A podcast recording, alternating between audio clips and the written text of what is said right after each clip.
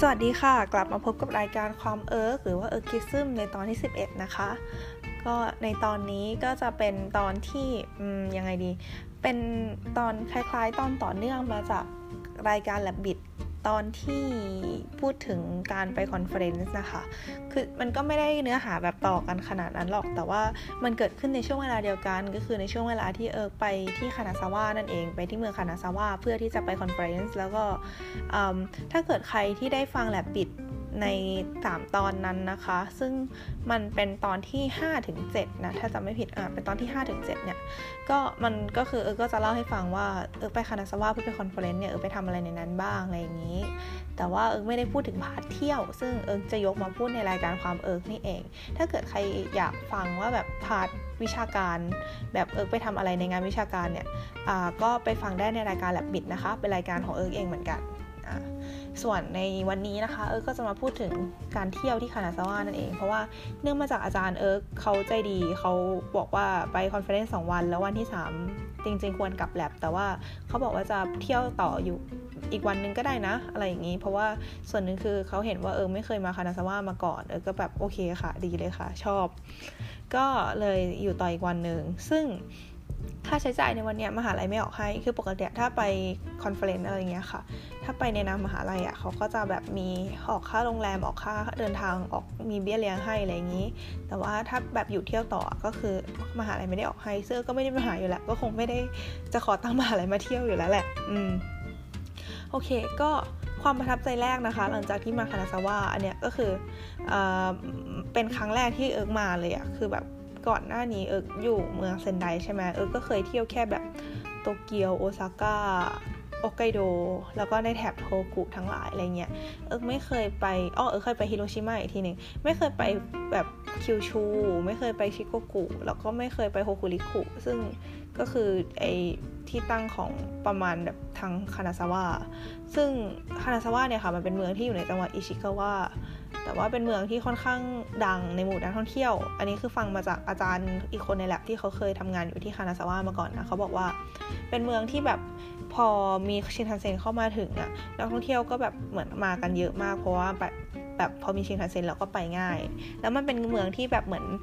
มีความมีกลิ่นอายของความญี่ปุ่นดั้งเดิมอยู่อะไรเงี้ยก็เลยกลายเป็นที่นิยมในหมู่นักท่องเที่ยวซึ่งจะบอกว่าจริงมากค่ะ เพราะว่าพอเหยียบสถานีคานาซาวะปุ๊บเอิร์กมาด้วยรถไฟชินคันเซ็นนะคะเหยียบสถานีคานาซาวะปุ๊บคือสิ่งที่แรกที่สังเกตเห็นก็คือนักท่องเที่ยวเยอะมากนักท่องเที่ยวแบบต่างชาติอะไรเงี้ยเยอะมากแล้วก็ นักท่องเที่ยวญี่ปุ่นเองก็เยอะนะคะแบบรู้สึกว่าเยอะกว่าเซนไดอะแล้วสถานีรถไฟเนี่ยสถานีคานาซาวะเนี่ยมีความยิ่งใหญ่อลังการมากพอสมควรเลย คือเป็นสถานีที่ติดกับห้าง ซึ่งอันนี้ก็คือคล้ายๆ กับสถานีรถไฟใหญ่ๆในเมืองต่างๆ แล้วละค่ะเพราะว่าแบบพื้นที่สถานีรถไฟก็เป็นเหมือนทำเลทองอะเนาะเพราะคนผ่านเยอะอะไรเงี้ยคนก็มีสิทธิ์ที่จะซื้อของอะไรพวกนี้เยอะ เพราะฉะนั้นห้างมันก็จะมาเปิดตรงสถานีรถไฟเยอะมาก อันนี้ก็ไม่ต่างกันค่ะ ก็คือมีห้างมาเปิดตรงสถานีรถไฟด้วย แล้วก็มีสถาปัตยกรรมทำไมลิ้นพันกันบ่อยจังวันนี้ มีสถาปัตยกรรมต่างๆ แบบไม่รู้จะอธิบายยังไงดีอะคือออกไปหน้าสถานีมันจะแบบเป็นโครงสร้างเป็นเหล็ก แล้วก็เป็นกระจกเออเหมือนเป็นโดมแก้ว ไม่ใช่โดมแก้วโดมกระจกอะครอบเราไว้อะซึ่งเอิร์กก็ไม่รู้ประวัติอะไรอย่างนี้ของมันเหมือนกันขอโทษด้วยค่ะ แต่ว่าเอิร์กก็คือ ก็ตอนนั้นไม่ได้สนใจมากเพราะว่าก็คือวันแรกที่มาถึงคือวัน conference พอดีก็รีบไป conference อะไรอย่างงี้ แต่ว่าพอออกมาวันที่ 3 ที่มีเวลาดูให้แบบละเอียดถี่ถ้วนอะไรเงี้ยก็แบบมองไปก็คือรู้สึกว่ามันก็ค่อนข้างที่จะเอออะยิ่งใหญ่อลังการดีนะคะ แล้วก็สวยดีด้วย ทีนี้เอิร์กไม่ประทับใจกับสถานีนี่คือเป็นระดับที่แบบไม่ได้ประทับใจขนาดนั้น แต่ว่าสิ่งที่ประทับใจมากก็คือ ไปวันแรกเนี่ยเข้าไปที่โรงแรมพอพอแบบเข้าไปปุ๊บเข้าไปในห้องมันที่เอิร์กจองไปเป็นโรงแรม business แบบ business hotel ธรรมดา คือเป็นห้องสำหรับคนหนึ่งมีเตียง มีโต๊ะ มีตู้เย็น มีตู้เสื้อผ้าห้องน้ำอะไรอย่างเงี้ยคอมแพกมากอยู่ในพื้นที่เล็กๆ ถ้าเกิดใครมาญี่ปุ่นนะจะพอนึกออกว่าแบบเขาสามารถจัดทุกสิ่งทุกอย่างให้เข้าไปอยู่ในห้องโรงแรมได้โดยที่แบบเออคือคือมันมีทุกครบทุกอย่างจริงแต่พื้นที่ห้องมันเล็กมากอะคือแบบ เล็กกว่าโรงแรมที่ไทยเยอะมากๆอะค่ะ เพราะว่าคือพื้นที่เขาน้อยนะเขาต้องการแบบรองรับลูกค้าให้ได้เยอะที่สุดอะไรอย่างนี้ ทีนี้เอิร์กก็แบบเข้าโรงแรมเอิร์กก็ไปแบบเปิดนู่นเปิดนี่เล่นตามภาษาคนมือซนนะนะก็คือ ก็แบบไปดูว่าเขามีอะไรให้บ้างอะไรเงี้ยบังเอิญไปเปิดเจอลิ้นชักโต๊ะ มองเข้าไปเห็นว่าเป็นพระไตรปิฎกค่ะ วางคู่อยู่กับคัมภีร์ไบเบิล คือคือคัมภีร์ไบเบิลเนี่ยรู้สึกไม่ค่อยแปลกเพราะว่ารู้สึกว่าเคยเจอแบบคัมภีร์ไบเบิลในโรงแรม แต่พระติพระไตรปิฎกเนี่ยครั้งแรกที่เอิร์กเห็นแล้วแล้วพระไตรปิฎกเนี่ยเป็นฉบับภาษาอังกฤษกับภาษาญี่ปุ่นเลยนะ คือ คือไม่แน่ใจว่ามันควรจะเรียกพระไตรปิฎกดีไหม แต่เอาเป็นว่าเป็นหนังสือหลักธรรมคำสอนในศาสนาพุทธอะค่ะ คือมันเขียนไว้เลยเป็น Buddhist อะเออ ซึ่งแบบ เฮ้ยเอิร์ก Amazing มาก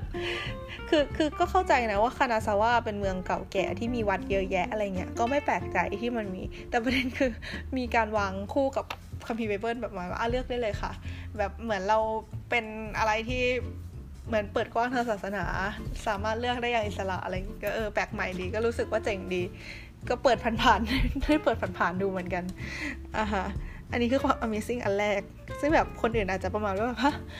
มันมันน่ามันน่า Amazing ตรงไหนวะ แต่ไม่เป็นไรเอิร์กชอบอะไรอย่างเงี้ยนะคะ แล้วก็ต่อไปก็คือพอวันแรกนอนโรงแรมเพราะว่าโรงเพราะว่ามหาลัยมีงบให้ใช่ไหมพอต่อมาวันก่อนที่จะไปเที่ยวขึ้นก่อนหน้าที่จะไปเที่ยวอะ ก็ระหกระเหินไปนอนโฮสเทลเพราะว่า ไม่มีตังค์แหละเพราะว่าต้อง save ตังค์ซึ่งโฮเทลก็ค่อนข้างถูกนะคะ คืออยู่ที่คืนละ2,100 เยนอืมแล้วก็เมืองอิชิคาวะไม่ใช่ดิเมืองคานาซาวะมันจะมีเก็บภาษีนักท่องเที่ยวคนละ 200 เยนต่อคืนด้วยเออก็ต้องจ่ายเพิ่มนะที่พักอะไรอย่างงี้ ซึ่งโฮเทลที่ไปนอนเนี่ยเออก็ดีดีเลยแหละ คือเป็นอยู่ใกล้สถานีรถไฟแล้วก็แบบเหมือน เจ้าของแบบดูแลดีมากเลย เจ้าของชวนคุย เจ้าของคุยเก่งมาก แบบชวนคุยมาจากไหนหรอแบบมาจากประเทศอะไรหรอมาทำอะไรมา conference หรอ conference เกี่ยวกับอะไรอะไรอย่างเงี้ย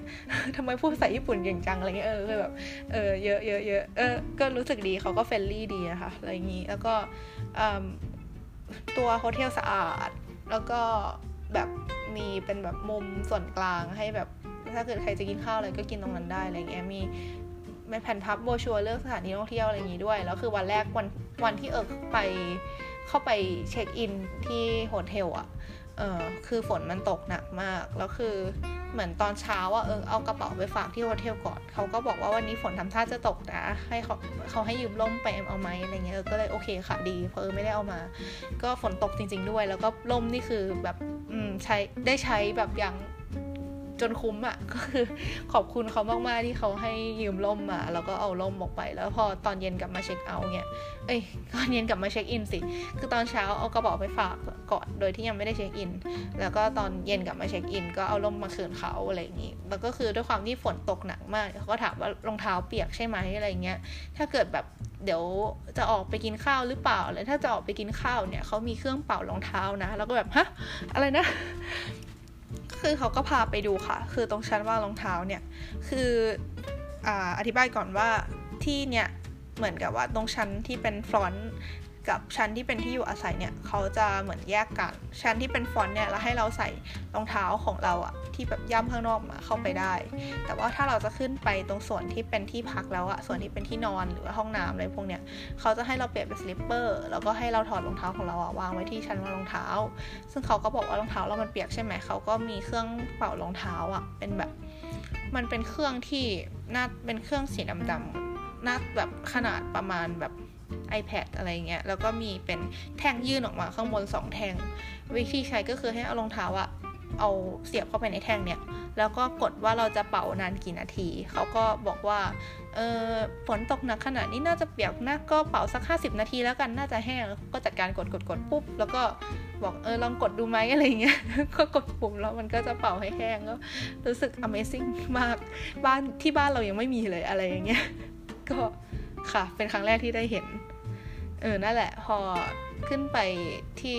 ชั้นที่พักก็คือเป็นที่พักแบบเตียงสองชั้น ซึ่งเออขอขอนอนชั้นล่าง ซึ่งก็โชคดีเพราะว่าวันนั้นลูกค้าน้อย วันนั้นมีลูกค้าแค่สองคนรวมเอิร์กด้วย เพราะฉะนั้นก็เลยแน่นอนชั้นล่าง แล้วก็มีฟูกเขาก็จะมีฟูกมีตู้เซฟอะไรอย่างนี้ให้ มีปลั๊กมันปลั๊กไฟ มีคมไฟ แล้วก็เราก็เอาของไปวางในห้อง แล้วก็คือในห้องมันก็จะมีหกเตียง เราก็แบบเอาของมาข้างนอกได้ แต่ว่าของมีค่าก็คือเก็บไว้กับตัวในเซฟเนี่ย เอาไปเข้าไปซุกไว้ในเตียงตัวเอง อะไรอย่างนี้ อืม ก็เป็นที่ที่ดีค่ะ อืม ซึ่ง น่าเสียดายที่วันต่อมาตอนเช้าก็คือเช็คเอาท์เลย เพราะว่าเออก็ก็จะกลับเนนวันนั้นแล้วอะไรเงี้ยก็คือตอนเช้ามาปุ๊บเก็บของทุกสิ่งทุกอย่างเช็คเอาท์แล้วก็ออกมาเอากระเป๋าไปฝากที่เออสถานีคานาซาวะก็คืออที่ญี่ปุ่นอะค่ะตามสถานีรถไฟอะมันจะมีล็อกเกอร์ ซึ่งล็อกเกอร์เนี่ยมันก็จะฝากได้แบบ แล้วแล้วแต่ที่นะคือเท่าที่เคยเห็นมา คือส่วนใหญ่จะฝากได้ไม่เกิน 3 วันติดต่อกันนะนะคะ แล้วก็ค่าฝากก็คือจะฝากเป็นรายวัน ก็คือสมมติเป็นล็อกเกอร์ที่เขียนไว้ว่าแบบ 500 เยนอย่างเงี้ยก็คือเราสามารถจ่าย 500 เยนแล้วก็ฝากได้ 24 ชั่วโมง แต่ว่าพอครบ 24 ชั่วโมงปุ๊บขึ้นขึ้นวันใหม่เนี่ยมันจะอ่ามันไม่ได้จะแบบคืนกระเป๋าเราเข้าไปอะไรอย่างงี้นะมันก็คือแค่ว่าจะ เหมือนคิดตังค์เพิ่มอะพอเราจะเอาของออกเราต้องหยอดตังค์เข้าไปเพิ่มเราถึงจะเอาของออกมาได้อะไรเงี้ยส่วนเออก็คือเออก็คือจะแค่จะฝากวันนั้นอะแบบจากตอนเช้าถึงตอนเย็นที่จะกลับบ้านนะก็คือฝากไว้ตอนนั้นหนึ่งวันไม่ไม่ถึงยี่สิบชั่วโมงก็ฝากไป แล้วก็เออก็เดินด้วยความที่เลงไว้แล้วว่าตอนกลางวันจะกินข้าวที่ไหนก็เลยแบบคิดว่า เราหาของฝากก่อนดีกว่า เพราะว่าไอ้ที่ที่จะไปกินข้าวอะ่ะ มันคือทางผ่านจากสถานีไปที่ท่องเที่ยวพอดี เราไม่อยากเดินย้อนไปย้อนมาเราก็แบบไม่อยากแบบเที่ยวอยู่แบบหนึ่งแล้วก็ต้องเดินไปกินข้าวแล้วเพราะก็ไม่รู้ว่าร้านมันจะแบบคนเยอะแค่ไหนอะไรเงี้ย ก็เลยอยากไปตั้งแต่ร้านเปิด แล้วก็เลยโอเคไหนๆก็มาสถานีแล้วก็เลยแบบซื้อของฝากสักหน่อยดีกว่า แบบเหมือนยังไงก็ต้องซื้ออยู่แล้วนะ แล้วก็แบบใช้จะได้แบบเผื่อเที่ยวเพลินกลับมาไม่มีเวลาซื้ออะไรอย่างนี้ แล้วก็เลือกดูของฝากซึ่งเจอของฝากที่น่าสนใจหลายอย่างเลย หนึ่งในนั้นก็คือเป็นอของฝากที่มีไอแผ่นทองคำเปลวติดอยู่ คือคานาซาวะค่ะมันเป็นเมืองที่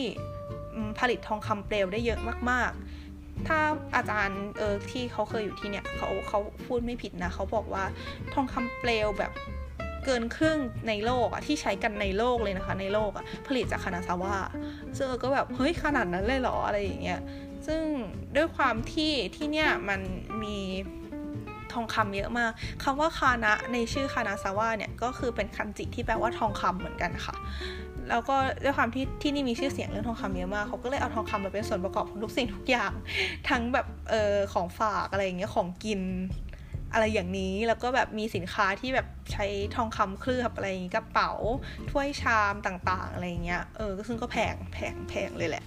อืมแล้วก็ของฝากก็จะแบบคุกกี้ที่มีทองคำเปลวแปะอยู่ข้างบนก็คือจะเป็นเหมือนเป็น มันจะไม่ใช่แปะทั้งชิ้นอะคือ คือเราว่าทุกคนกำลังนึกภาพทองคำเปลวที่เอาไว้แปะแบบพระพุทธรูปแน่เลยอะคือมันจะไม่ได้แปะไปทั้งชิ้นขนาดนั้นนะคะเพราะอันนั้นจะแพงไป คือมันจะเป็นเศษผงผงเล็กๆอะแล้วก็แปะแปะแปะเป็นแบบเป็นคล้ายๆโปรยโปรยอยู่ข้างบนอะอะไรอย่างนั้นอะซึ่งเออก็คือก็ซื้อกลับมาฝากแลบก็แหมช่วยไม่ได้ก็มันมีซะทุกอย่างขนาดนั้นอะไรอย่างนี้ แล้วก็อีกอย่างหนึ่งที่รู้สึกว่าอาจจะเป็นขนมท้องถิ่นมั้งคืออันโคโรโมจิ ซึ่งมันเป็นโมจิกับถั่วแดงค่ะ แต่ว่าถั่วแดงอะ่ะมันจะห่อโมจิเอาไว้ ก็คือมีโมจิอยู่ข้างใน แล้วก็มีถั่วแดงห่ออยู่ข้างนอกอะไรอย่างเงี้ย เออ อันนี้ก็ซื้อมาฝากคนอื่นเหมือนกัน นอกจากนี้ก็มีเป็นเหมือนขนมที่ทำมาจากน้ำตาลอะแต่ว่าเขาทำเป็นรูปต่างๆ รูปดอกไม้อะไรประมาณนี้เออรู้สึกว่าน่ากินดีเหมือนกันคือแบบมันดูสวยงามนะ แต่ว่าอันนี้เออไม่ได้ซื้อมา แล้วก็เป็นของฝากที่ทำมาจากมันหวาน ซึ่งก็เข้าใจว่ามันก็น่าจะเป็นของดีในแหล่งนั้นนะ เพราะว่าดูจะมีของที่ทำจากมันหวานเยอะมากอะไรอย่างนี้ทีนี้พอซื้อของฝากเสร็จปุ๊บก็คือซื้อของฝากเสร็จแล้วค่อยเอาของไปฝากล็อกเกอร์นะแบบ เออจะได้ไม่ต้องเสียตังค์หลายรอบ จากนั้นเออก็เดินไปร้านที่เล็งไว้สำหรับกินข้าวกลางวันค่ะ คือหาข้อมูลไว้ก่อนแล้วว่าร้านนี้มันดูน่าสนใจ เพราะว่ามันคือร้านโฮโซมากิซูชิซึ่งไม่ใช่โฮโซมากิซูชิธรรมดา แต่ว่าเราจะได้ทำเองด้วย คือร้านนี้มีชื่อว่าคอยค่ะ C O I L ซึ่งมันเป็นร้านอาหารแนวแบบ modern อะคือการตกแต่งร้านนะทำเหมือนคล้ายๆ แบบ art gallery อะไรอย่างนั้นเลยอะแบบ เออร้านค่อนข้างใหญ่เลยอะแล้วก็อยู่ในบริเวณที่เป็นแบบใจกลางเมืองที่มีศูนย์การค้าอะไรเงี้ยร้านอยู่ในห้าง แล้วก็คือร้านตกแต่งแบบไงดีอะมินิมอลไม่รู้อะเออมันมันดู art art ยังไงไม่รู้อะแล้วก็ที่ร้านจะมีเสิร์ฟสองอย่างใหญ่ๆ คือโฮโซมากิซูชิที่บอกไป คือโฮโซโฮโซมากิเนี่ย ไอโฮโซโฮโซยอะมันแปลว่าบาง มากิคือม้วนก็คือเป็นซูชิม้วนบางๆอะค่ะ คือมันจะไม่ใช่แบบไอซูชิ roll อันนั้นอะแบบที่เราเคยเห็นกันทั่วไปตามร้านซูชิ แต่มันจะเป็นบะอันที่เล็กกว่านั้นหน่อยอะไรอย่างนี้ อืมซึ่งไอโฮโซมากิซูชิเนี่ยเขาก็จะให้เราเลือกท็อปปิ้งหรือว่าคือเลือกไส้ได้ 5 ชนิด 6 ชนิดหรือ 8 ชนิด ก็คือราคาก็จะต่างกันไปตามจำนวนไส้ที่เราเลือก ซึ่งเออก็เลือกอันที่ถูกสุด เพราะเออไม่มีตังค่ะ แต่คือเออก็รู้สึกว่าดีแล้วที่เลือกอันนี้เพราะถ้าเลือกเยอะกว่านี้เออว่ากินไม่หมดแน่เลย เพราะว่าเหมือนกับเออมันไม่สามารถเอาใส่ลงไปได้เยอะขนาดนั้นอะไรอย่างเงี้ยเออก็เลือกไป 5 ชนิดเออแล้วก็เขาก็จะมีเป็นอ่า top ไอไส้5ชนิดใส่จานเล็ก ๆ มาให้ แล้วก็ มี seasoning มีเครื่องปรุงก็จะแบบมีวาซาบิเกลือโชยุแล้วก็บ๊วย แล้วเขาก็จะมีเป็นแผ่นเป็นเขาเรียกว่าอะไรเสื่อซูชิอะค่ะ ที่แบบมันม้วนๆได้ แล้วบนเสื่อก็จะเอาสาหร่ายกับข้าววางไว้ให้ คือเราไม่ต้องเอาข้าวมาแปะบนสาหร่ายเองคือเขาจัดการให้แหละ สิ่งที่เราต้องทำก็คือเอาท็อปปิ้งวางบนข้าวแล้วก็ม้วนม้วนม้วนแล้วก็กินเท่านั้นเอง ซึ่งเป็นร้านที่แบบจัดไฟสวยมากอะคือ เหมาะกับการถ่ายรูปมากๆ คือเขาคงรู้แหละว่าคือมาแล้วก็คือทุกคนที่มาก็ต้องถ่ายรูปลงอินสตาแกรมอะไรเงี้ย เออ ก็คือพอเราไปก็คือเราก็ถ่ายรูปแบบไม่ยั้งอะแบบถ่ายไปเยอะมาก แล้วก็ถ่ายตั้งแต่ทุกขั้นตอนตั้งแต่แบบคีบท็อปปิ้งวางมวนทุกสิ่งทุกอย่างอะไรเงี้ย แล้วคือแสงในร้านสวยมากจริง ๆ แบบไม่ต้องปรับแสงอะไรเลยคือแบบดีค่ะ ดีงาม นอกจากนี้ในร้านยังขายอีกแบบหนึ่งอีกเมนูหนึ่งก็ซึ่งก็คือเป็น เป็นอะไรที่ดูต่างกันไปโดยสิ้นเชิงเลยนะ ก็คือเป็นขายชาค่ะ คือมันเขาใช้คำว่า self tea self tea ceremony คือเป็นพิธีชงชาแบบบริการตัวเองนี่หรอ เออ คือไม่คร่าวๆก็คือเขาจะมีเป็นไปคล้ายเป็นบาร์ เป็น เป็นเคาน์เตอร์ขึ้นมา แล้วก็ที่เคาน์เตอร์อะมันก็จะมีเป็นกาน้ำชา ถ้วยชา แล้วก็ชาหลายชนิดมากๆ แล้วก็จะมีเป็นอีกเคาน์เตอร์หนึ่งซึ่งมีน้ำร้อนอยู่ เขาก็บอกว่าเราถ้าเราจ่ายเงินไปเพื่อซื้อไอเนี้ยเราจะสามารถไปลองชาที่ชอบได้แบบเอาชาที่ชอบตักใส่กา แล้วก็เอาน้ำร้อนตักใส่แล้วก็รินแล้วก็กินด้วยตัวเองอะไรเงี้ยเออหรือว่าแบบถ้าเราจ่ายแพงขึ้นอีกนิดนึงเราก็จะได้เป็นเซตขนมญี่ปุ่นไปด้วยนะอะไรเงี้ยแต่รู้สึกว่าแค่โซโฮโซมากิก็น่าจะอิ่มมากแล้วก็เลยไม่ได้สั่งอันนั้นไปด้วยอะค่ะ ก็เป็นร้านที่ประทับใจมากเลยค่ะ คือนอกจากที่เราได้กินของอร่อยแล้ว คือเราได้ทำลองทำด้วยตัวเองด้วยอะไรเงี้ย เออ มันคือเล่นกับอะไรที่แบบเป็น experience เป็นประสบการณ์ของคน เราก็รู้สึกว่า เออ มันดีอะ มันประทับใจอะ มันสนุกแล้วมันก็อร่อยด้วยอะไรเงี้ย ที่สำคัญคือสายถ่ายรูปออกมาสวยมากอะไรอย่างงี้ ถ้าเกิดใครมีโอกาสไปก็อยากให้ไปลองกันดูนะคะ ชื่อร้านคอยอะฮะ ทีนี้พอกินเสร็จแล้วก็ได้เวลาไปเที่ยว ซึ่งมันก็เป็นที่ที่หามาว่าแบบมันเป็นไฮไลท์ของที่นี่นะ ก็คือเป็นปราสาทคานาซาวะค่ะ แล้วก็เป็นสวนที่ชื่อว่าเคนโดคุเอ็นแล้วก็เป็นถนนที่เป็นคล้ายๆแบบถนนเก่าๆแบบไม่ใช่เก่าคือเหมือนแบบเป็นสไตล์ เป็นบ้านเป็นถนนที่มีบ้าน มีร้านค้าสไตล์ญี่ปุ่นโบราณอะไรอย่างเงี้ยอะฮะซึ่งก็เออก็เริ่มจากการไปปราสาทก่อน ก็คือไอ้ปราสาทเนี่ยมัน จริง ๆ แล้วต้องเรียกว่ามันคือซากปราสาทเพราะว่าตัวปราสาทจริง ๆอะ่ะมันโดนเผาไปนานแล้วโดนเผาไปตั้งแต่ประมาณปี 1600 กว่าๆอะไรเงี้ยปีคศนะคะ1600 กว่าๆแล้วก็ไม่ได้มีการสร้างขึ้นมาใหม่ แต่ว่าสิ่งที่เราสามารถไปดูได้ก็คืออ่านิโนมารุหรือว่าปราสาทอันที่2อะ่ะคือเป็นคล้ายๆอาคารที่รองลงมา อันนั้นมีการสร้างขึ้นมาใหม่ แล้วก็มีพวกสถาปัตยกรรมที่น่าสนใจหลายอย่างเลย หนึ่งในนั้นก็คือเป็น diamond shape เขาเรียกว่าอะไรวะเหมือนกับเป็นป้อมรูปทรงไดมอนด์รูปทรงเพชรอะค่ะ คือความพิเศษของมันอะก็คือมันมุมห้องอะไม่ได้มีขนาด 90 องศา คือปกติห้องสี่เหลี่ยมเราอะมันก็คือจะเป็น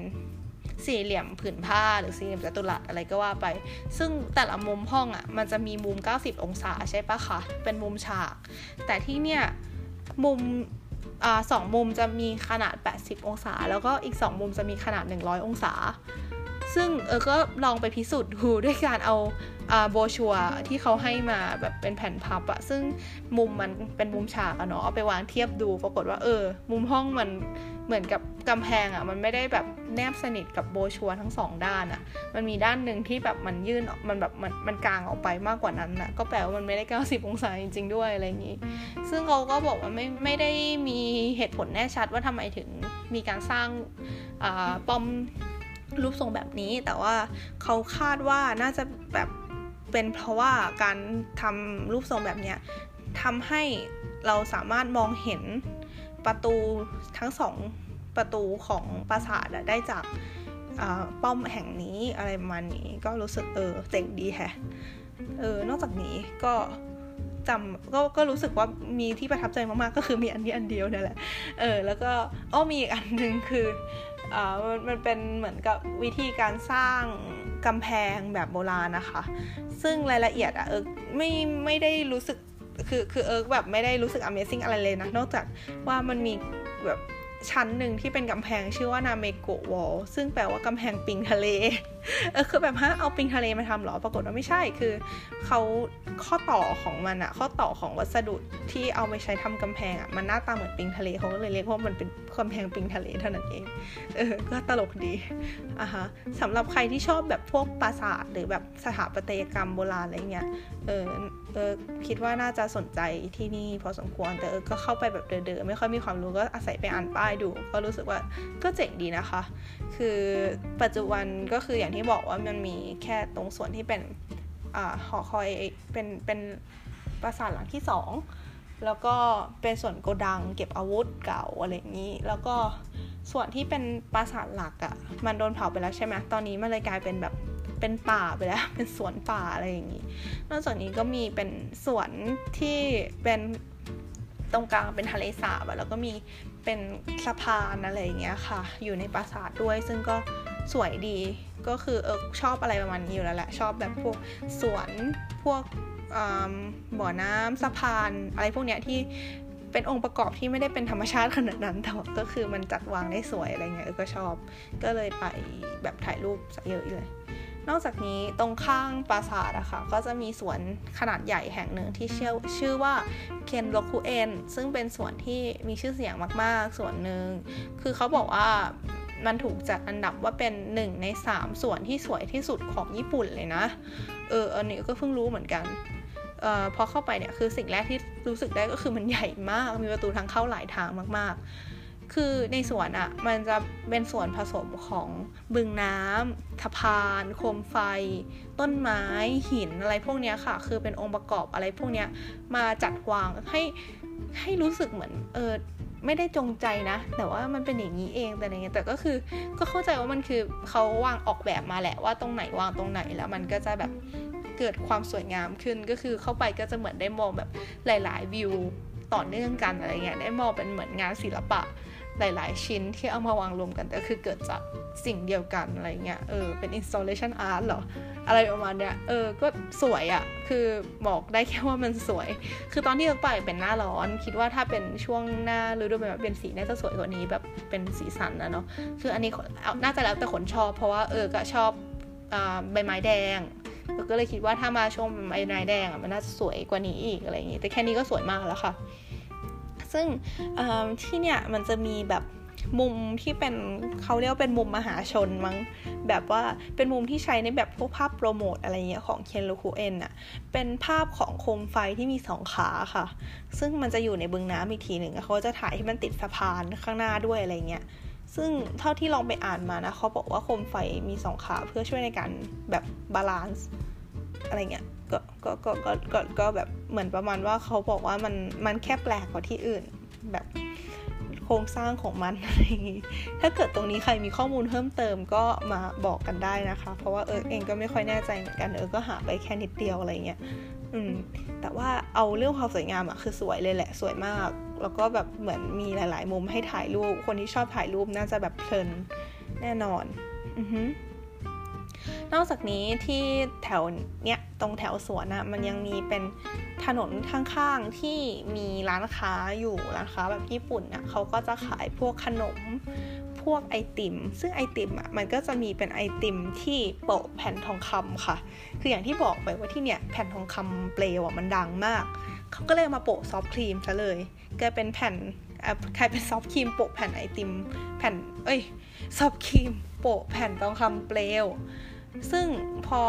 เป็น soft cream ธรรมดามันจะราคาประมาณ 300 กว่าเยนนะคะ ประมาณ 100 บาทอะไรเงี้ย ทีนี้พอแปะทองคำเปลวไปปุ๊บ ราคามันจะพุ่งไปถึงประมาณแบบ 600-700 เยน แล้วก็มีบางร้านแบบคือมันขึ้นอยู่กับขนาดของแผ่นทองคำเปลวที่แปะด้วยอะถ้าแบบเปะแปะแบบเต็มเม็ดเต็มหน่วยแปะแผ่นเท่าฝ่ามืออะไรเงี้ยก็ราคาประมาณอันละ1,000เยน ซึ่งมีอีกร้านหนึ่งที่เอามัน advance ไปกว่านั้นค่ะ เป็นไอติมที่ด้านหนึ่งแปะทองคำเปลวอีกด้านหนึ่งแปะทองคำขาวอะคือไอแพตตินัมอะแผ่นอ่าด้านหนึ่งแปะแพตตินัมด้านหนึ่งแปะทอง ก็คือจะราคาก็จะพุ่งไปเป็น 2,000 เยนเลยค่ะ ซึ่งก็แบบ โอ้เราไม่สู้เราขอกินทำอันธรรมดาไม่ต้องมีทองคำก็ได้ดีกว่า อะไรอย่างนี้ คือรู้สึกว่ามัน คือคิดแหละว่าถ้าจริง ๆ ก็อยากลองนะ แต่ถามว่าทำไมถึงอยากลอง อยากได้มาถ่ายรูปแค่นั้นเอง อยากได้มาถ่ายรูปลง IG ว่าเออมาลองแล้วนะอะไรเงี้ย แต่จริงก็คือรู้สึกว่ามันไม่น่าจะรสชาติต่างกันเท่าไหร่ ซึ่งก็คือเออหลังจากนี้ก็คือได้ไปลองอ่าอันที่มัน hardcore แล้วกันอันนิดนึงแต่เดี๋ยวค่อยเล่าให้ฟังแล้วกันค่ะว่ารสชาติของทองคำเปลวเป็นยังไงนะคะก็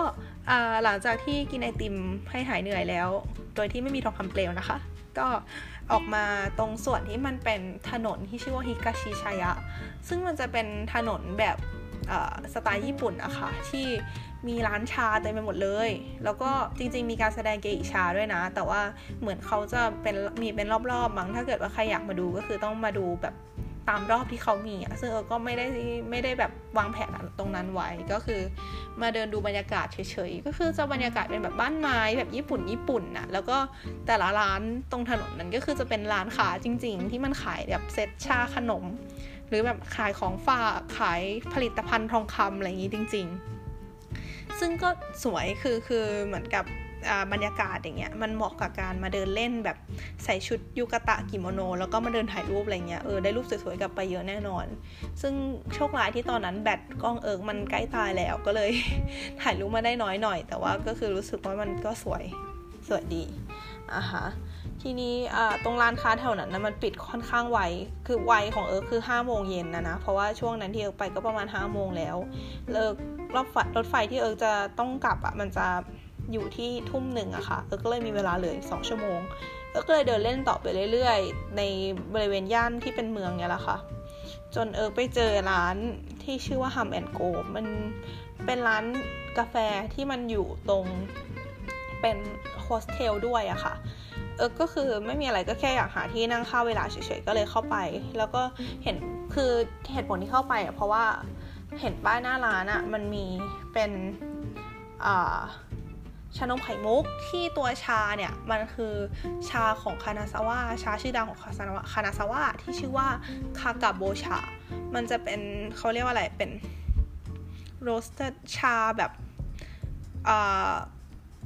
ถ้าใครที่รู้จักโฮจิชาอะค่ะ กลิ่นจะคล้ายๆอย่างนั้น แต่ว่ามันจะเข้มข้นกว่า คือมันเป็นชาที่ผ่านการเอาไปอบ เอาไปคั่ว เออ เอาไปคั่ว เอาไปคั่วก่อน แล้วก็ค่อยเอามาแบบ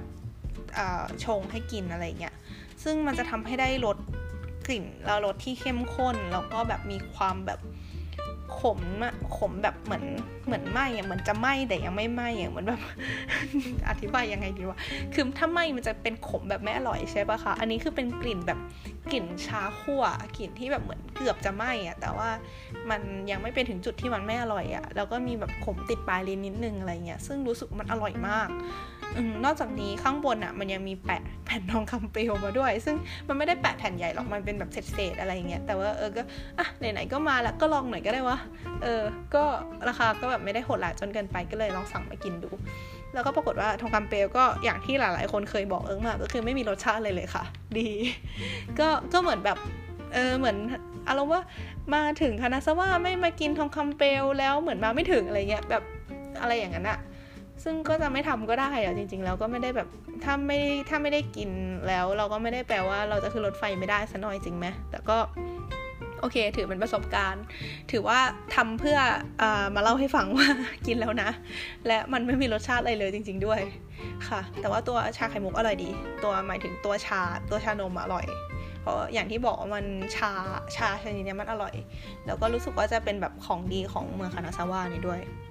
แล้วจากนั้นก็นั่งแช่จนถึงเวลาใกล้ๆแบบถึงใกล้ๆรถไฟออกก็เดินกลับไปที่สถานีแล้วก็ขึ้นรถไฟกับเซนไดยางสวัสดิภาพค่ะ อืมก็เป็นอันจบกันจบไปแล้วสำหรับการไปคานาซาวะในครั้งนี้ อันที่จริงคือเคยมีแผนไปคานาซาวะกับเพื่อนในทีมตัดผักอะเมื่อปีที่แล้วแล้วก็ล่มไปแล้ว เพราะว่า ว่างไม่ตรงกันนะคะ แล้วก็ค่าเดินทางมันแพงด้วยคือแบบตอนนั้นกะว่าจะใช้บัสแต่ก็คือแบบต้องไปค้างที่โตเกียวคืนนึงแล้วค่อยไปต่อ เพราะว่ามันไกลมาก ถ้าชินคันเซ็นก็คือสู้ไม่ไหว ปรากฏไปพมาจากพัชผูได้ไปเองซะงั้น ก็ดีก็ไม่เคยไปมาก่อนก็รู้สึกว่าเป็นเมืองที่ดี คือเป็นเมืองที่บรรยากาศดีอะแบบบรรยากาศไม่วุ่นวาย ไม่เหมือนโตเกียวที่คนเยอะมากอะไรอย่างเงี้ยแต่ว่าก็แบบมีพวก ไม่ได้ถึงขนาดแบบชนบทมากๆอะไรเงี้ยเพื่อนก็ยังมีห้างมีสิ่งอำนวยความสะดวกต่างๆอะไรนี้อยู่ ก็รู้สึกว่า